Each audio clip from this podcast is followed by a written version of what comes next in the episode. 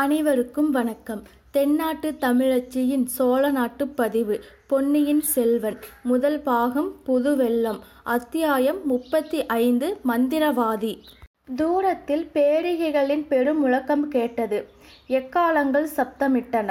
மனிதர்களின் குரல்கள் ஜயகோஷம் செய்தன. கோட்டை கதவுகள் திறந்து மூடிக்கொள்ளும் சத்தமும் யானைகள் குதிரைகளின் காலடி சத்தமும் எழுந்தன.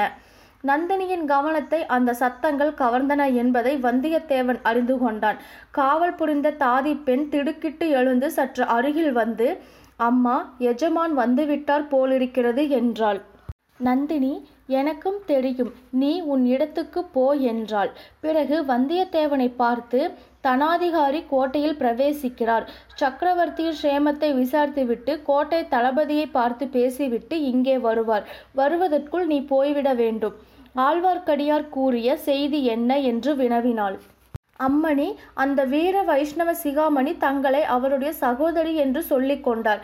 அது உண்மைதானா என்று வல்லவரையன் கேட்டான். அதை பற்றி நீ ஏன் சந்தேகப்படுகிறாய்? பச்சை கிளியும் கடுவன் குரங்கும் ஒரு தாயின் குழந்தைகள் என்றால் எளிதில் நம்ப முடியுமா? நந்தினி சிரித்துவிட்டு, ஒரு விதத்தில் அவர் சொன்னது உண்மைதான். நாங்கள் ஒரே வீட்டில் ஒரே குடும்பத்தில் வளர்ந்தோம். உடன் பிறந்த தங்கையைப் போலவே என்னிடம் பிரியம் வைத்திருந்தார். பாவம், அவருக்கு பெரும் ஏமாற்றம் அளித்து விட்டேன். அப்படியானால் சரி, ஆழ்வார்க்கடியார் தங்களுக்கு சொல்லி அனுப்பிய செய்தி கிருஷ்ண பகவான் தங்களுக்காக காத்து கொண்டிருக்கிறார் என்பதுதான். தாங்கள் கண்ணனை மணந்து கொள்ளும் கல்யாண காட்சியை பார்க்க வீர வைஷ்ணவ பக்த கோடிகளும் காத்து கொண்டிருக்கிறார்களாம்.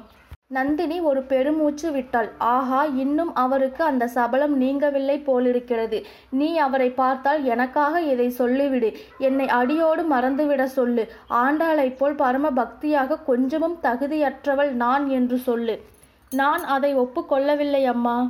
என்னத்தை ஒப்புக்கொள்ளவில்லை? தாங்கள் ஆண்டாள் ஆக முடியாது என்பதைத்தான் ஒப்புக்கொள்ளவில்லை.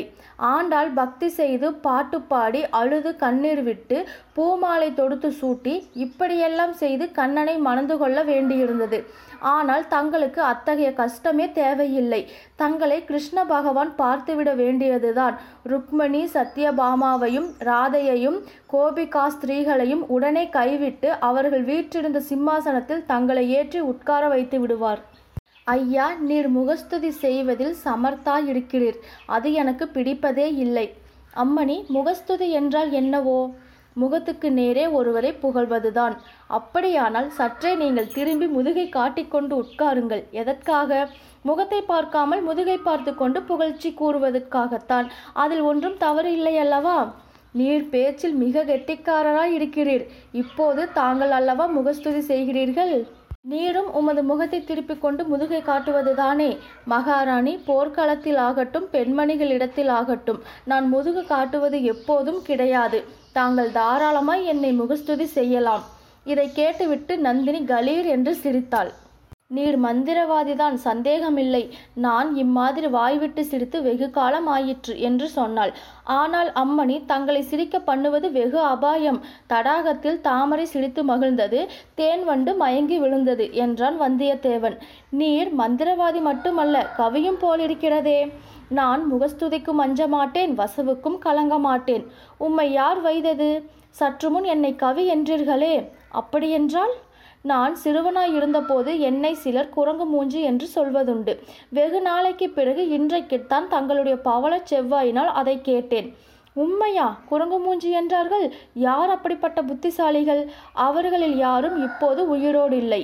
உம்மை நான் அவ்விதம் சொல்லவில்லையே. கவி பாடக்கூடியவர் போலிருக்கிறதே என்று சொன்னேன். கொஞ்சம் கவியும் பாடுவேன், ஆனால் பகைவர்களுக்கு முன்னால் தான் பாடுவேன்.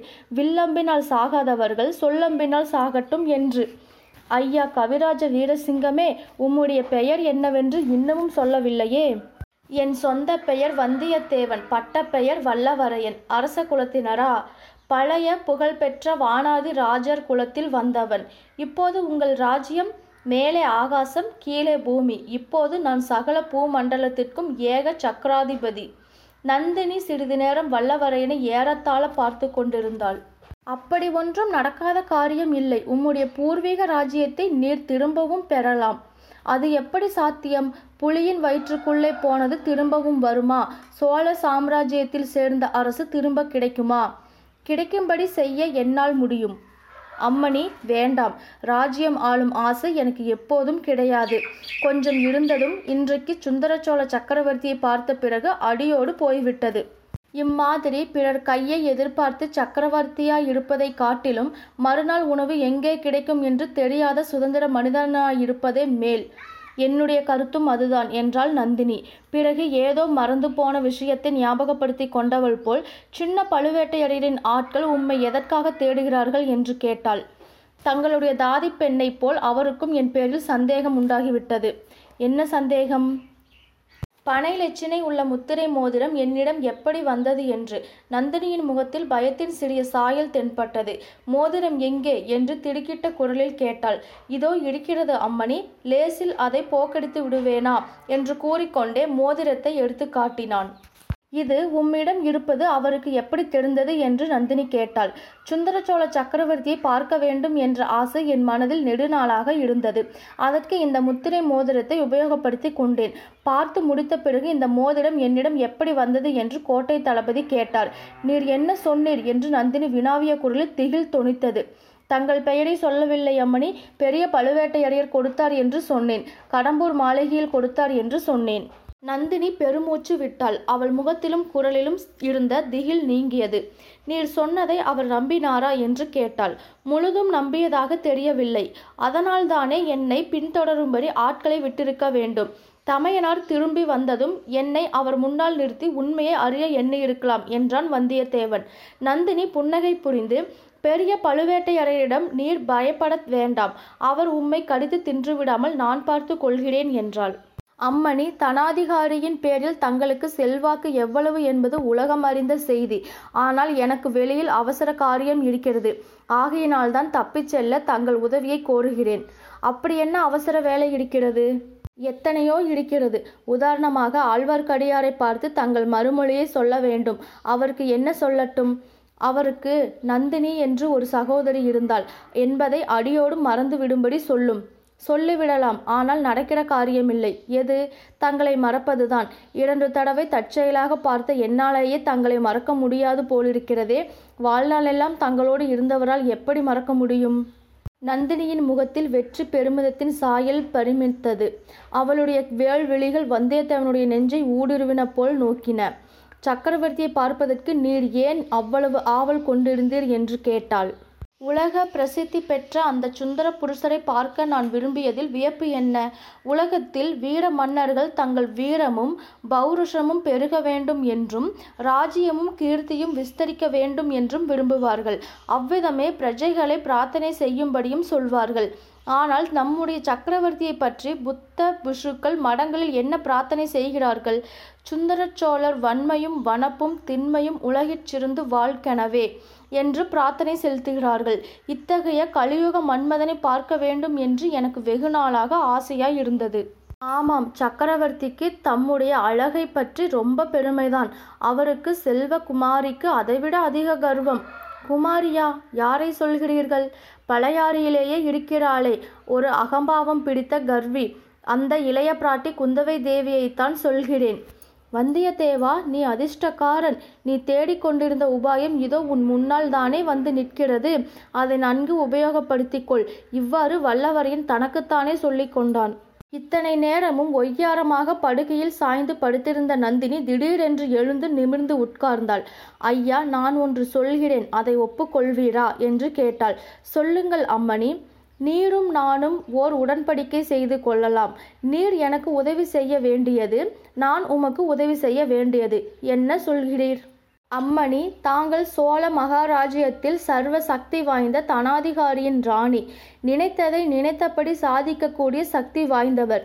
நானோ ஒருவித செல்வாக்கும் இல்லாதவன். தங்களுக்கு நான் என்ன விதத்தில் உதவி செய்ய முடியும் என்றான். அவன் உள்ளத்திலிருந்து பேசுகிறானா உதட்டிலிருந்து பேசுகிறானா என்று தெரிந்து கொள்ள விரும்பிய நந்தினி தன் கூரிய விழிகளை அவன் மீது செலுத்தினாள். வந்தியத்தேவன் அதற்கு சிறிதும் கலங்காமல் நின்றான். எனக்கு அந்தரங்கமான பணியால் ஒருவர் தேவையாயிருக்கிறது. இந்த அரண்மனையில் உமக்கு வேலை வாங்கி கொடுத்தால் ஒப்புக்கொள்வீரா என்று கேட்டாள்.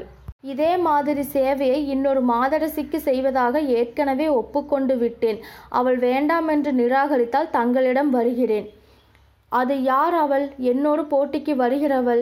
சற்று முன் மிக பிடியத்தோடு பேசினீர்களே, அந்த இளைய பிராட்டி குந்தவை தேவிதான்.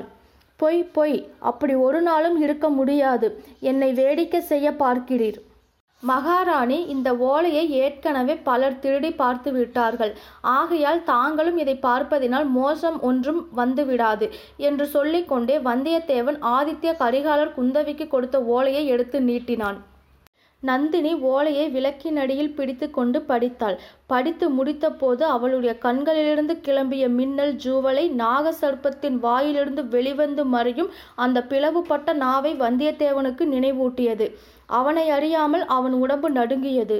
நந்தினி கம்பீர பாவத்துடன் வந்தியத்தேவனை பார்த்து, ஐயா, நீர் இந்த கோட்டையிலிருந்து உயிரோடு தப்பிச் செல்ல எண்ணுகிறீர் அல்லவா என்று கேட்டாள். ஆம் அம்மா, அதற்காகத்தான் தங்கள் உதவியை நாடி வந்தேன். ஒரு நிபந்தனையின் பேரில்தான் உம்மை தப்பித்துவிட நான் உதவி செய்யலாகும். நிபந்தனையை சொல்லுங்கள். இந்த ஓலைக்கு குந்தவை என்ன மறு ஓலை கொடுக்கிறாளோ அதை மறுபடியும் என்னிடம் கொண்டு வந்து காட்ட வேண்டும். சம்மதமாம். மிக அபாயமான நிபந்தனை போடுகிறீர்கள். அபாயத்திற்கு அஞ்சாதவர் என்று சற்று முன்னால் பெருமையடித்து கொண்டீரே, அபாயத்துக்கு துணிவது என்றால் அதற்கு தகுந்த பரிசு கிட்ட வேண்டுமல்லவா? பரிசா பரிசா வேண்டும்.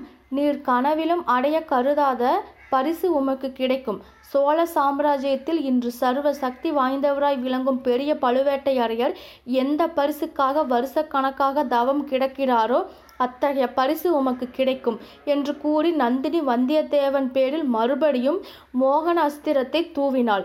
பாவம், வல்லவனுடைய தலை சுழன்றது. நெஞ்சே, தைரியத்தை கடைப்பிடி, அறிவை இழந்து விடாதே என்று தனக்குள் சொல்லிக்கொண்டான். அச்சமயம் அவனுக்கு துணை செய்ய வந்ததை போல் அருகிலுள்ள தோட்டத்திலிருந்து ஆந்தையின் கடூரமான குரல் கேட்டது. ஒரு தடவை, இரண்டு தடவை, மூன்று தடவை கேட்டது. வந்தியத்தேவனுடைய உடம்பு சிலிர்த்தது. நந்தினி தோட்டத்தில் ஆந்தை குரல் வந்த இடத்தை நோக்கி, நிஜ மந்திரவாதியே வந்துவிட்டான் என்றாள். பிறகு வந்தியத்தேவனை பார்த்து, அவன் எனக்கு இனி தேவையில்லை. ஆனாலும் இரண்டு வார்த்தை அவனிடம் சொல்லி அனுப்புகிறேன். ஒருவேளை உம்மை தப்பித்து விடுவதற்கும் அவன் உபயோகமாய் இருக்கலாம். சற்று நேரம் நீர் அதோ அந்த பக்கம் போய் இருட்டில் மறைந்து நில்லும் என்று முன்னம் அவளுடைய தாதிப்பெண் போன திசைக்கு நேர் எதிர் திசையை காட்டினாள். இத்துடன் அத்தியாயம் முப்பத்தி ஐந்து, மந்திரவாதி, முற்றிற்று. நான் உங்கள் ராம் துளசி. நன்றி.